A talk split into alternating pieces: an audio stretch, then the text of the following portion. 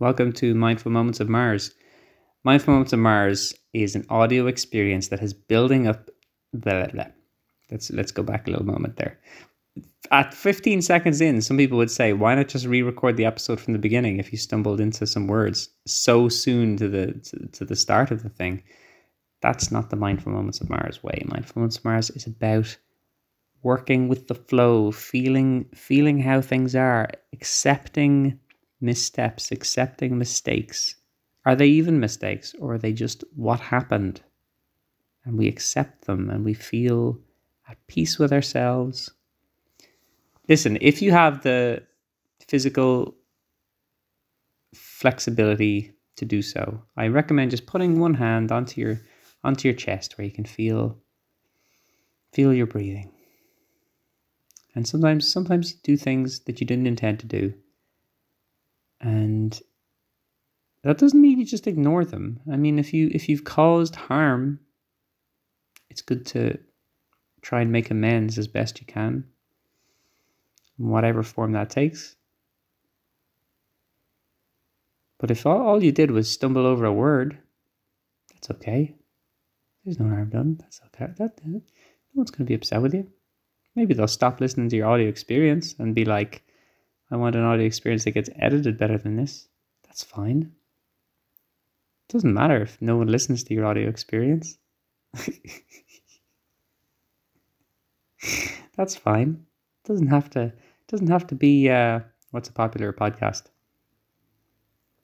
Uh, the Joe Rogan show doesn't have to be the Joe Joe Rogan show where he talks to famous men. Has he ever interviewed a woman? I'm not sure. It seems like he talks to a lot of men uh, and says things like, uh, "I don't like vaccines." Is that what he says? I don't know. I don't listen to the Joe Rogan show. I I assume he discusses vaccines with men a lot of the time.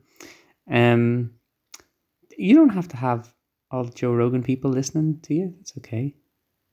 You don't have to have anyone listening to you. There's a there's a there's a very it's a nice book. It's a nice book called Letters from My Windmill. Um, I don't remember the name of the author. I feel like Alphonse might be part of his name. Um, either his his his prénom or his nom. I'm not sure. He's French. Um, Letters from My Windmill, and there's a bit in it where a poet is asked how in order for his poetry to be worthwhile, how many people need to read it? And he says, one is enough, none is enough. And I like that line. It's good. Um, and you know, there's the I, I'm I'm I often think of the the Volros, which are the the people who experience this audio experience by playing it at zero volume. The volume is zero, so that's gets contracted to Volro. So they don't know what the content is. Um, but they're dedicated listeners. But then there's there's Volros who are playing it, but the volume is zero. But then there's a larger group of people who are not playing it. So they don't they don't hear Mindful Moments of Mars. They don't even play it at, at zero volume. They're just largely unaware of it. Maybe even entirely unaware of it. That's the largest group of audience members that I have. You know, most of my audience is made up of people who are unaware of the audio experience. And uh, but they're still valued audience members, and I still count them among my audience members when I am um, uh, pitching to advertisers. Um, so you know, let's get to the show. And if you need to build a website, why don't you use Squarespace? And you can use the offer code. Finally, Ghek and Gahan are going to fight Luud at checkout, and you'll get 10% off. Uh, I don't know if that offer code will fit in whatever little offer code bar they have in Squarespace. You know what? If you need to build a website, why don't you learn HTML and uh, just do it the old fashioned way? It may not look good, but you could put a little little GIF on it that says "under construction." People will love it. They'll say it's it's retro. Let's get back to the book. So uh, Luud has no. Uh, Ghek has just said he's going to come in and fight.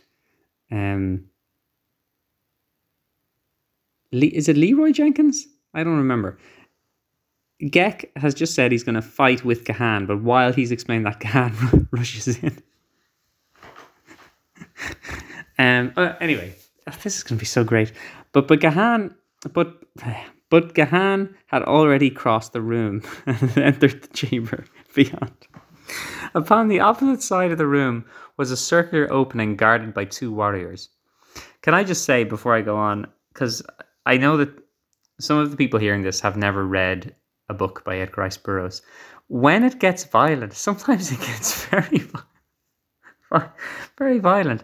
There's a scene in Gods of Mars where John Carter has killed so many people that he a content warning, I guess, for extreme violence. He, the blood is up. It's not up to knee height, but it's over his ankles and he is just delighted with himself. It's extreme. It's very extreme violence. So maybe we'll get some of that. So just be on your guard for uh, these two warriors about to get done in, I'd say. Upon the opposite side of the room was a circular opening guarded by two warriors. Beyond this opening, he could see two figures struggling upon the floor, and the fleeting glimpse he had of one of the faces suddenly endowed him with the strength of ten warriors and the ferocity of a wounded banth. It was Tara of Helium, fighting for her honour or her life. The warriors, startled by the unexpected appearance of a red man, stood for a moment in dumb amazement, and in that moment Gahan of Gathol was upon them, and one was down, a sword thrust through the heart. Strike at the heads, whispered the voice of Ghek in Gahan's ear. The latter saw the head of the fallen warrior crawl quickly within the aperture leading to the chamber where he had seen Tara of Helium in the clutches of a headless body. Then the sword of Ghek struck the kaldane of the remaining warrior from its rykor, and Gahan ran his sword through the repulsive head. Instantly, the red warrior leaped for the aperture, while close behind him came Ghek. Look not upon the eyes of Luud, warned the Kaldane, or you are lost. I think we can stop there because we might be due a reminder that Luud, whose voice I will have to remind myself how to do, has the power to hypnotize people by making eye contact with them. Um, so that is why Ghek is, is saying, do not look Luud in the eye. And there we have it. Ghek and Luud uh, chewing bubble gum and stabbing kaldanes in the heads, and they're all out of bubble gum. Uh, to paraphrase, they live, I think, and, and, and Duke Nukem 3D. I don't know who came up with that first. Presumably, they live because it wasn't uh, a video game from the 90s. Um, listen, let's take a breath.